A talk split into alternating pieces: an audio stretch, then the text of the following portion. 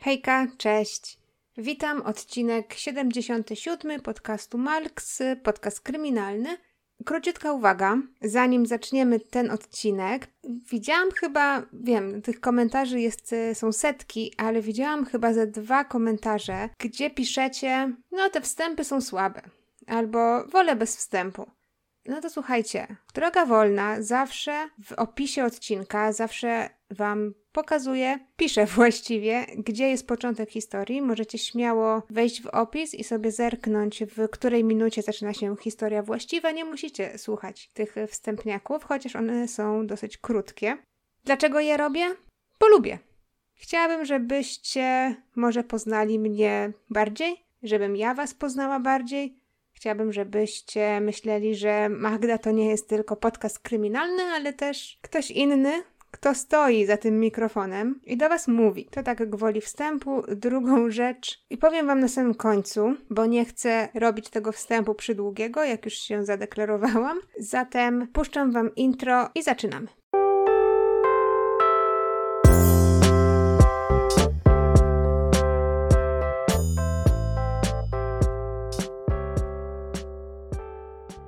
Dzisiejsza sprawa to sprawa, która spokojnie mogłaby być scenariuszem do jakiegoś serialu typu House of Cards. Gdy natknęłam się na tę sprawę i przeczytałam pierwsze artykuły, sobie myślałam, what the F tutaj się dzieje? Przecież ja wiem, kto może być podejrzanym, kto mógłby popełnić te zbrodnie, bo mówimy tutaj o morderstwie, znaczy będziemy mówić o morderstwie, o morderstwie, które do tej pory został, nie zostało rozwiązane, także tyle już Wam mogę ujawnić. Jak będziecie przeglądać tę sprawę w internecie, też się pewnie natkniecie na takie artykuły, które dadzą Wam do myślenia, które na pewno sprawią, że pomyślicie sobie: Ej, serio? Przecież jest czarno na białym, każdy głupi by się domyślił, dlaczego jeszcze ta osoba nie siedzi za kredkami. Ale pozwólcie, że zacznę od początku. Dzisiaj porozmawiamy sobie o Candace Hiltz. Candace urodziła się 22 grudnia 1988 roku w Cannon City w Colorado, USA. Candace dorastała w rodzinie, w której była otoczona dość sporą grupą starszych braci. Od samego początku Candace została uznana za cudowne dziecko. Była mega mądra, Niestety, gdy Candace miała 5 lat, jej ojciec zmarł i Candace od tamtej pory wychowywała się tylko z matką, no i oczywiście ze swoimi braćmi. I to pewnie wpłynęło na jej styl bycia, bo najbliżsi przyjaciele Candace opisywali ją raczej jako chłopczycę. Lubiła się ubierać w ogrodniczki, w luźne spodnie, w jakieś bluzy, w jakieś baseballówki. W miarę jak Candace dorastała, widoczne było coraz bardziej to, że bardzo stawała za ludźmi i dziećmi, właściwie za dziećmi, którzy są traktowani źle. Candace zawsze stawała w obronie tych, którzy byli dręczeni. Miała bardzo silne poczucie sprawiedliwości. Nawet jeżeli dręczyciele byli wyżsi czy silniejsi od niej, czy było ich więcej, ona zawsze spieszyła z pomocą, zawsze chciała stanąć w obronie tego słabszego. I to się w ogóle nie zmieniło w miarę jak Candace dorastała.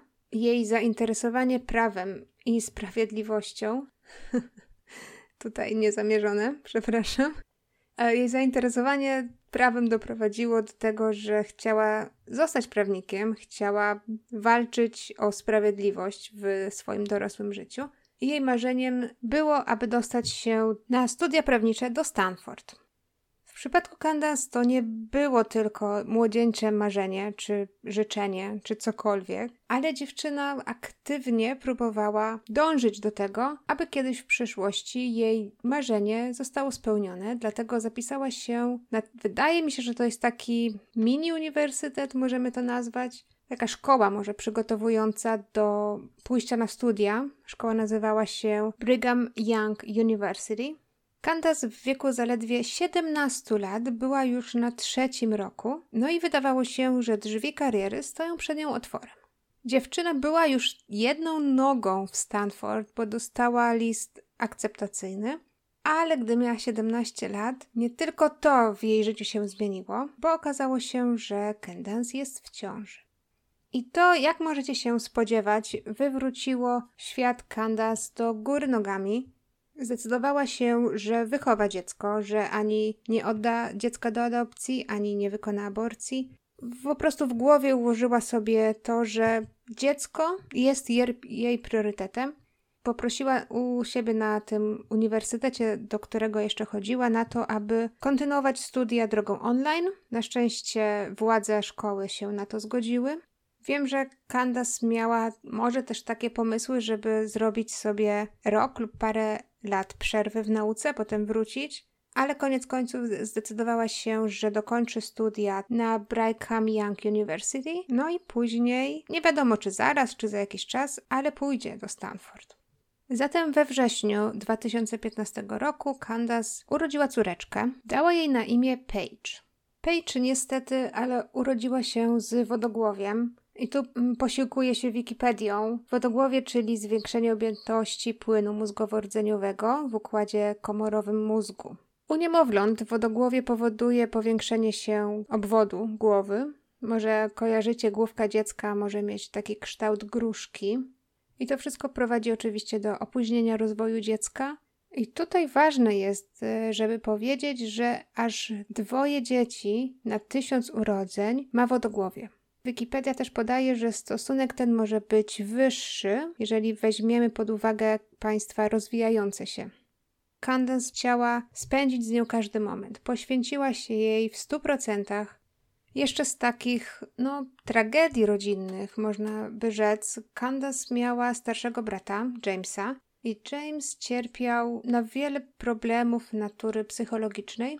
Miał paranoję, nie mógł przebywać wśród ludzi, Miał różnego rodzaju fobie i nie tylko nie mógł przebywać wśród ludzi obcych czy znajomych, ale też nie do końca radził sobie wśród swojej własnej rodziny.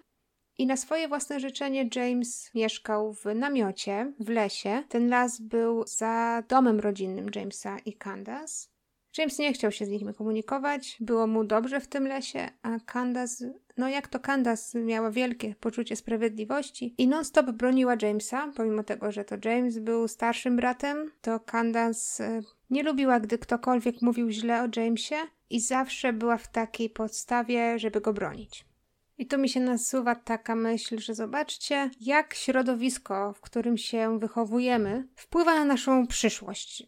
Niby wiemy, że jak mamy kochającą rodzinę, jak nie mamy problemów na głowie, możemy się skupić na nauce, to jest super.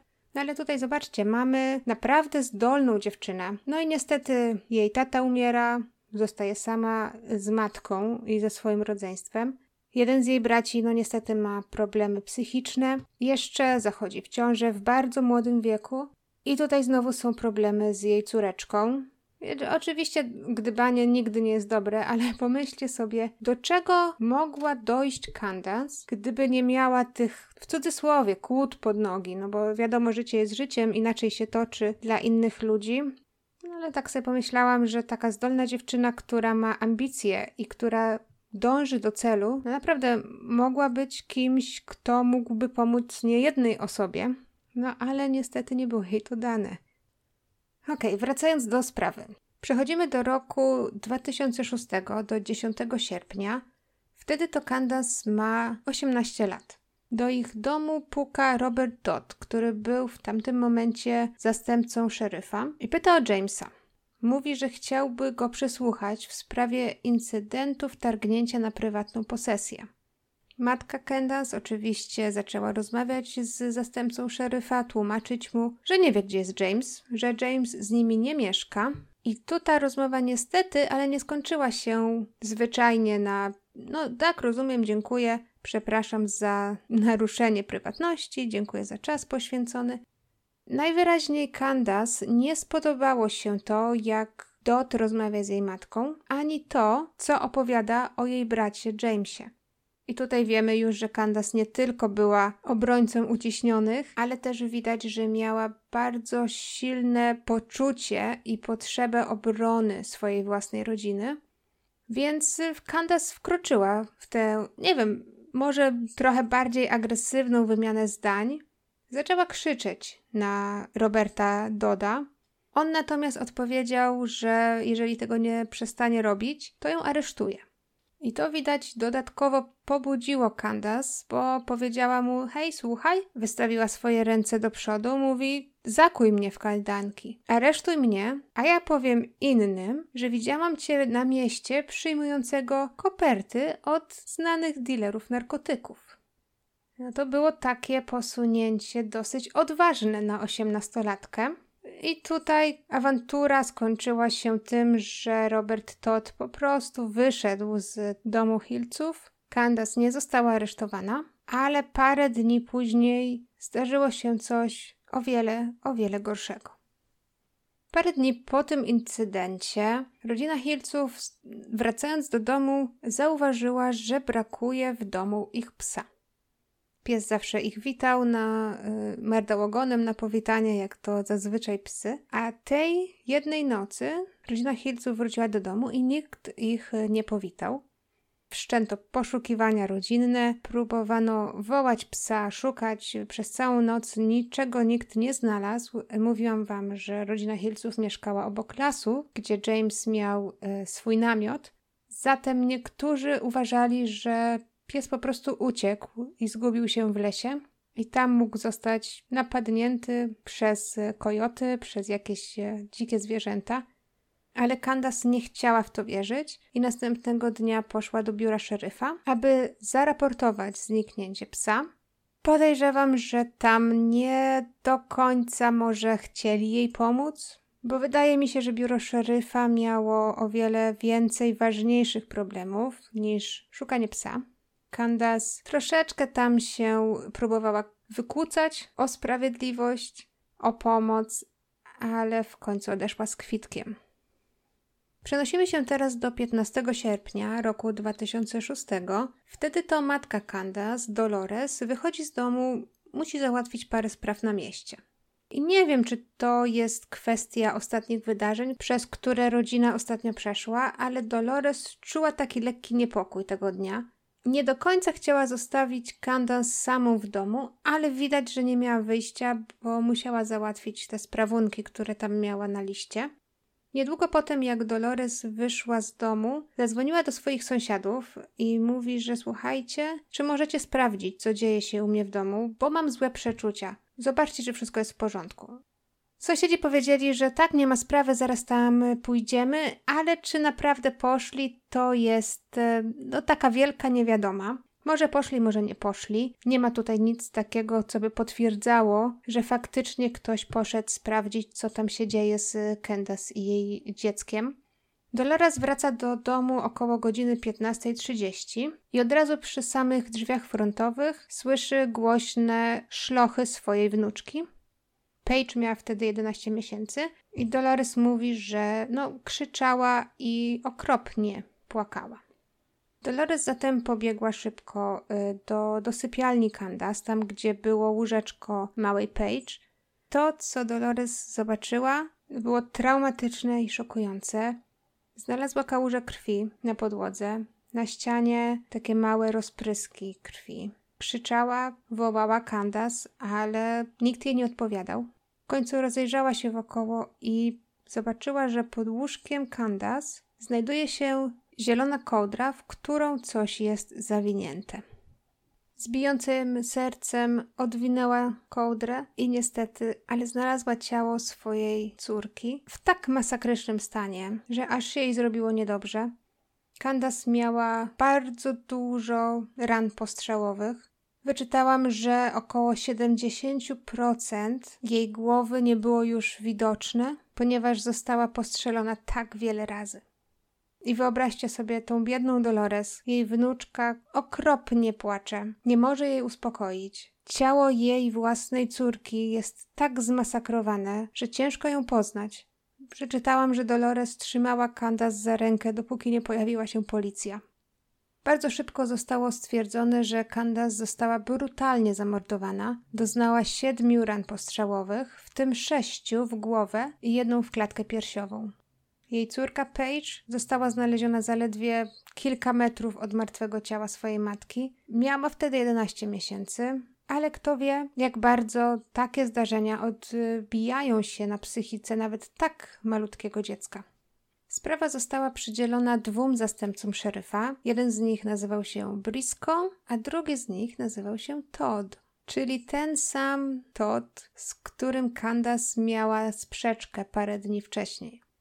Z tego co mówi Dolores, obaj panowie niestety, ale nie wykonali zadania nawet w minimalnym procencie dobrze. Miejsce zbrodni nie zostało wystarczająco zabezpieczone. Nie było tam żadnej taśmy, która by mówiła ludziom, żeby, żeby jej nie przekraczali. Ktokolwiek był w domu Hilców, ktokolwiek zajmował się badaniami sprawy, ktokolwiek przyjechał z biura koronera, ktokolwiek przyjechał z Departamentu Policji, wszyscy chodzili po całym domu w tej nazad. Jakiekolwiek próbki DNA, które mogłyby tam być, no na tamtą chwilę były albo niemożliwe do pobrania, albo je pobrano, ale nie do końca starannie. Nie wiadomo z jakich powodów, ale dla obu inspektorów prawie natychmiast jasny wydał się fakt, że Candace została zamordowana przez swojego brata Jamesa.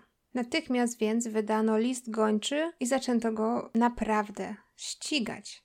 Na początku wielu śledczych przeczesywało zalesiony teren wokół domu Hilców, szukali wskazówek albo dowodów, ale wiele osób wierzyło, że tak naprawdę szukają tylko Jamesa.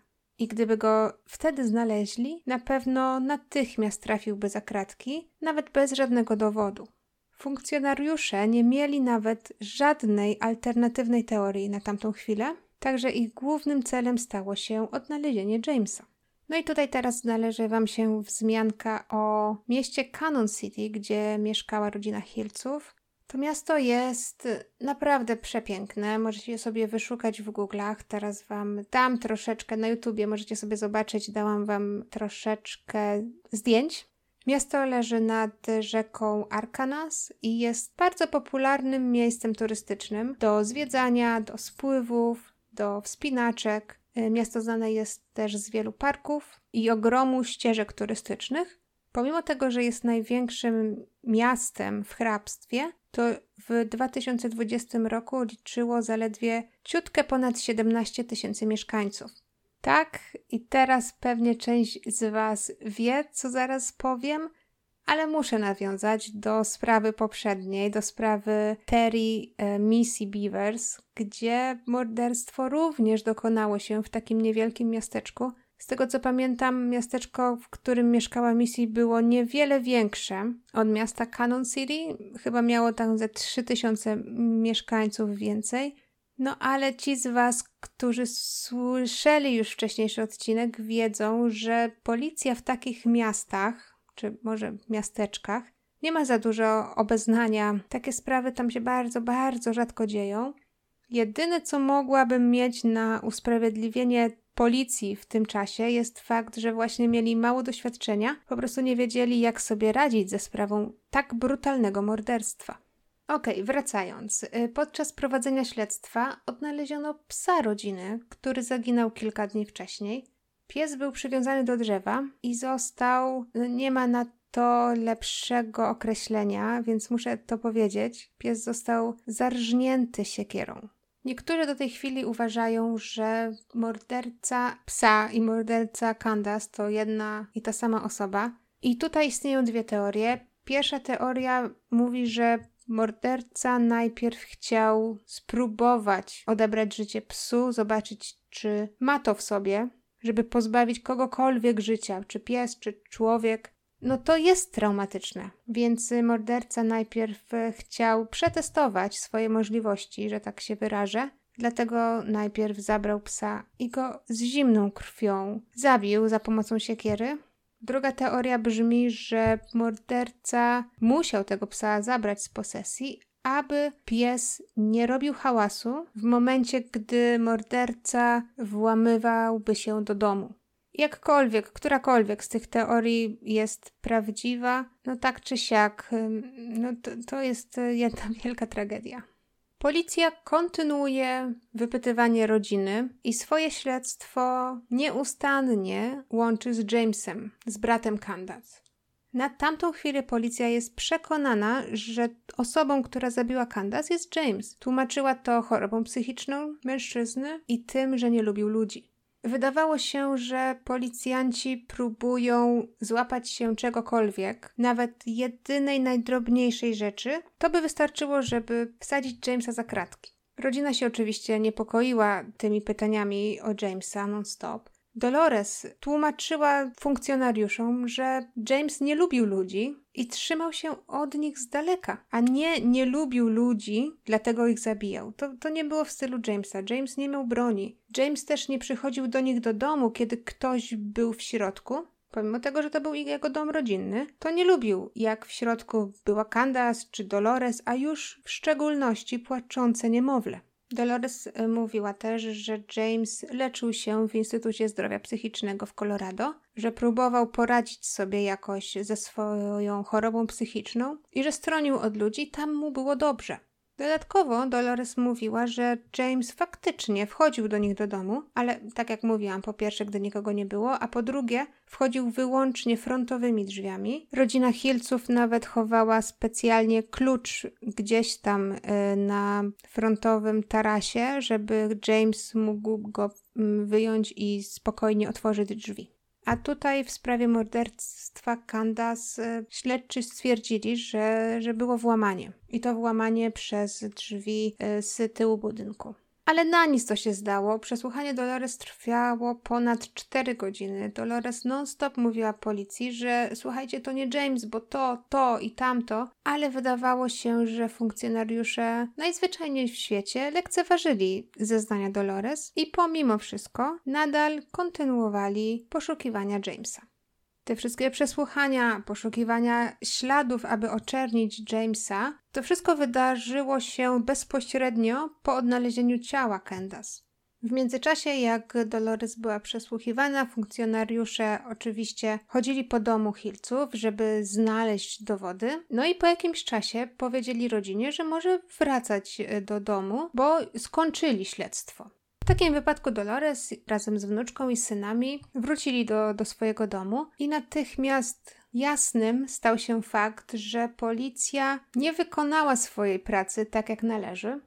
Bezpośrednio po tym, jak rodzina Hilców weszła do domu, oczywiście zaczęli próbować sprzątać i znaleźli na przykład łuski z pistoletu w łóżeczku małej Page. Zauważyli, że krew z monitora komputera nie została pobrana. Na zewnątrz domu znaleźli też zakrwawione rękawiczki, które policja najwyraźniej ominęła. Dolores znalazła też u siebie w domu przesiąkniętą krwią tą zieloną kołdrę, w którą była zawinięta Candace.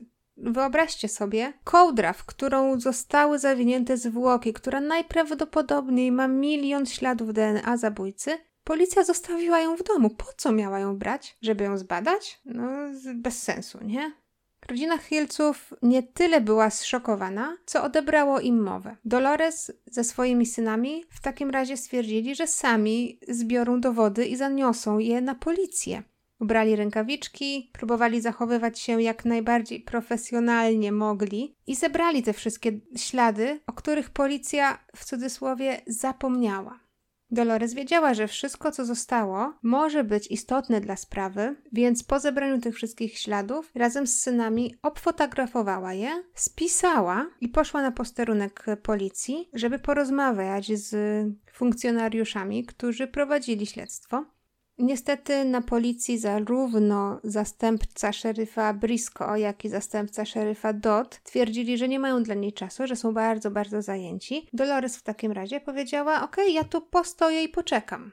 Była bardzo zmotywowana i, i wiedziała, że to jest jedyne wyjście, no bo jeszcze wiadomo, no, poszukiwano Jamesa, jej syna. Więc możecie sobie wyobrazić, że, że miała no miliard procent motywacji, ale niestety na posterunku nigdy do niej nie podszedł i w końcu ktoś po prostu ją lekko mówiąc wyprosił, mówiąc, że nikt do niej nie podejdzie, bo każdy jest zajęty i że bardzo dziękują za, za dowody i że niech czeka w domu, ktoś do niej zadzwoni.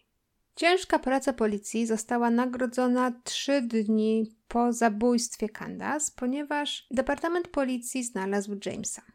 Według policji James y, był bardzo niebezpieczną osobą, mógł mieć przy sobie broń i takie też y, wydano wcześniej oświadczenie.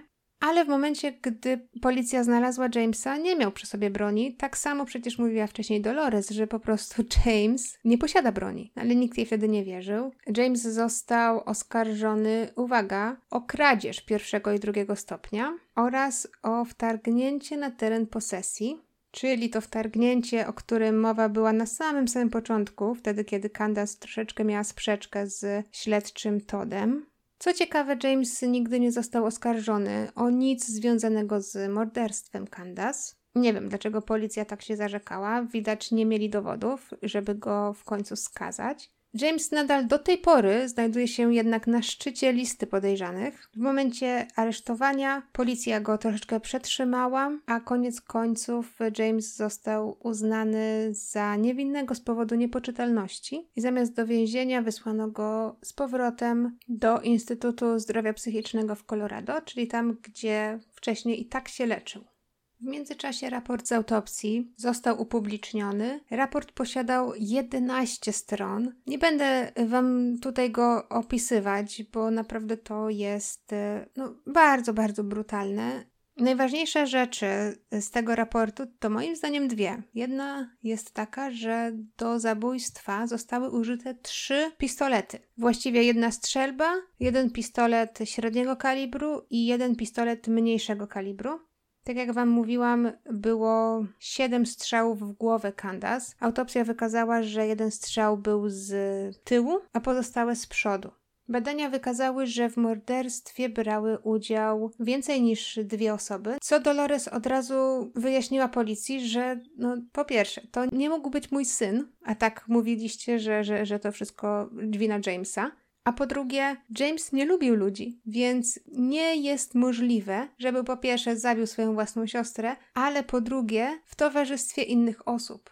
To nie był James. Ale pomimo tego wszystkiego, James nadal jest na liście podejrzanych bardzo, bardzo wysoko, jak nie na miejscu pierwszym. Według policji James zabił swoją siostrę, tylko no niestety z powodu tego, że James jest psychicznie chory, no nie są w stanie go oskarżyć. Dolores zatem, pięć miesięcy po śmierci swojej córki, złożyła skargę w biurze prokuratora generalnego Colorado. Mówiła, że śledztwo nie zostało prowadzone prawidłowo. Pokazała dowody, które sama zebrała u siebie w domu, te, te fotografie, które zrobiła ze swoimi synami. Poszła nawet o krok dalej i oskarżyła zastępców szeryfa o to, że nie wykonują swojej pracy. Ale niestety, pomimo starań Dolores, śledztwo nie posuwało się w żadnym kierunku. I tutaj dochodzimy do grudnia 2016 roku, czyli 10 lat po zabójstwie Candace. Wtedy to człowiek imieniem Rick Ratzlaff licytuje, mogę tak powiedzieć, to jest chyba schowek czy, czy magazyn. Pewnie większość z Was y, kojarzy takie programy telewizyjne w USA, gdzie ludzie licytują takie jednostki garażowe, za które już nikt dawno nie płaci, więc są wolne. Także jest licytacja i kto da więcej pieniędzy, ten wylicytował y, taki schowek. Właśnie w grudniu 2016 roku Rickowi udało się kupić taką jedną y, jednostkę za 50 dolarów i to, co zobaczył po otwarciu magazynu, zszokowało go. Od razu było wiadomo, że magazyn należał do kogoś związanego z policją, ponieważ Rick znalazł w magazynie stare mundury policyjne, kilka akt spraw, znalazł też siekierę, zakrwawioną linę i parę zakrwawionych skarpetek. Wszystkie te przedmioty były zabezpieczone w oddzielnych plastikowych torbach, które znajdowały się w kopercie oznaczonej napisem dowody.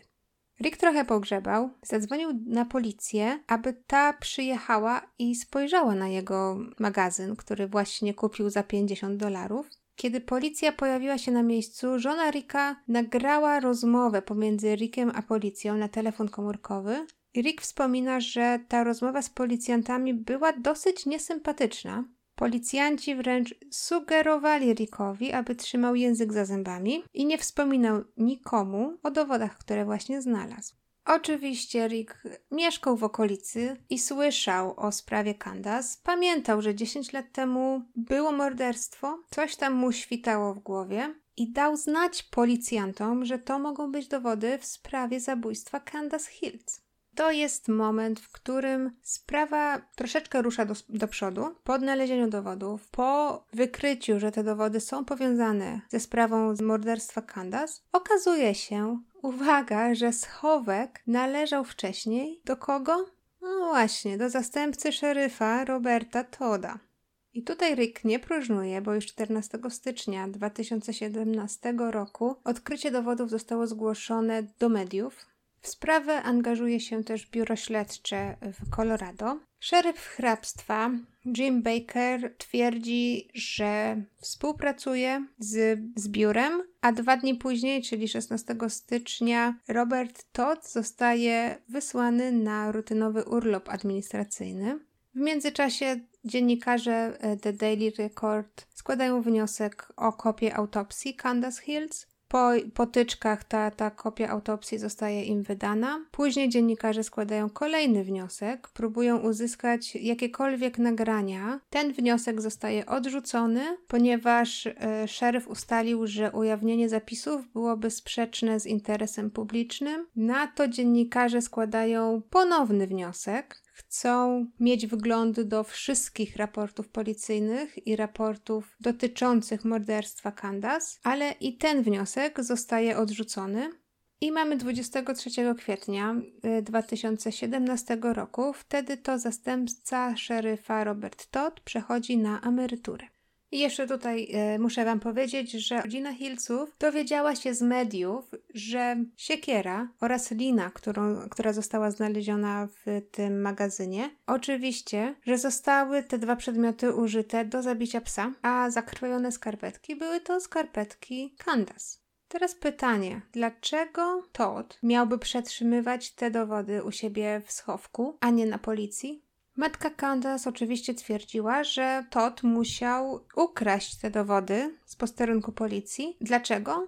Tutaj istnieją dwa wyjścia. Albo chciał chronić siebie, albo chciał chronić kogoś, kogo zna. Co i tak składało się na jedną wielką całość według e, mamy Candace że policja była jakkolwiek pośrednio czy bezpośrednio zamieszana w całą tą sprawę i na tę chwilę Dolores nie mówi, że, że zastępca szeryfa Todd zabił jej córkę, ale sugeruje, że przynajmniej wie, kto jest zamieszany w to morderstwo.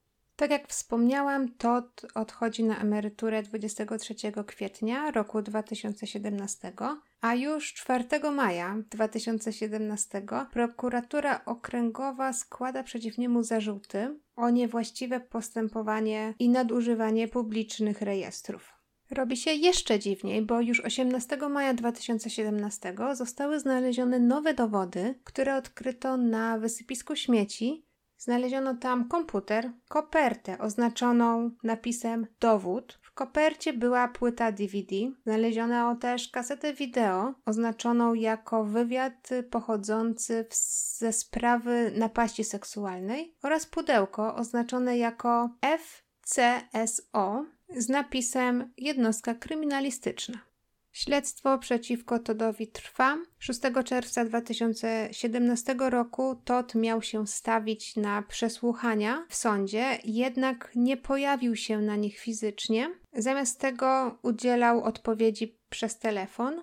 Na tej rozprawie była obecna rodzina Candace, również jej mama, Dolores miała wielkie nadzieje związane z tymi przesłuchaniami. Myślała, że zastępca szeryfa Todd pojawi się w sądzie, żeby mogła spojrzeć mu w oczy i powiedzieć: Hej, co się dzieje? Przecież ja od początku mówiłam, że ta sprawa nie jest prowadzona poprawnie, no ale no, to się nie wydarzyło trakcie trwania tych wszystkich śledztw okazało się, że korupcja, która działa się w tym departamencie policji, była nagminna. I okazało się notabene, że szeryf Jim Baker był najbardziej skorumpowanym z nich wszystkich.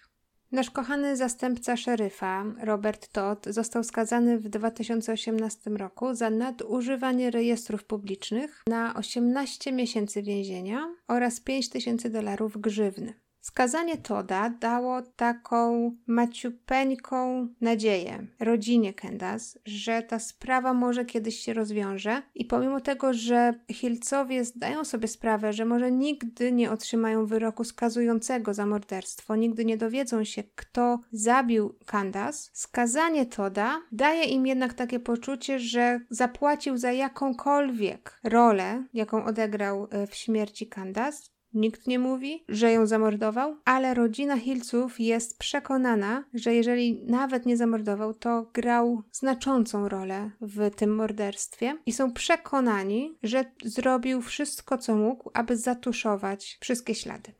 Tutaj ta sprawa kończy się. Zostają jedynie dwie rzeczy, które chciałam Wam powiedzieć. Jedna rzecz jest y, bardzo smutna, ponieważ y, córka Candace, czyli Paige, niestety ale zmarła 22 listopada 2021 roku.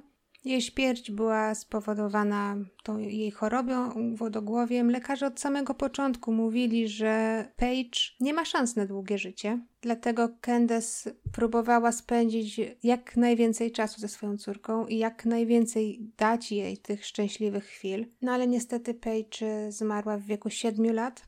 Jeżeli chodzi o moje przemyślenia na, na, temat tej sprawy, zdecydowanie odrzucam teorię, że brat Candace, czyli James, zabił siostrę. To jest dla mnie niepojęte, dlaczego policja tak bardzo nalegała na to, aby go skazać. Co łączy się z moimi przemyśleniami na temat tego, kto zabił. I tutaj chyba nawet bym nie mówiła, że to był Todd. Wiem, że tam Todd miał sprzeczkę z Candace, że, że Candace powiedziała mu w twarz, że jeżeli mnie za, zabierzesz i zaaresztujesz, no to ja udowodnię i ujawnię to, że bierzesz łapówki. To jest niby motyw, ale wydaje mi się, że Todd mógł się skontaktować z tymi ludźmi, od których brał łapówki i ci ludzie mogliby pozbyć się niewygodnego świadka, tak jak Wam mówiłam, morderstwa wydaje się, że dokonało więcej niż e, dwoje ludzi, prawdopodobnie trzech. I jeżeli to byłaby teoria prawdziwa, no to Candace niestety, ale powiedziała o jedno słowo za dużo.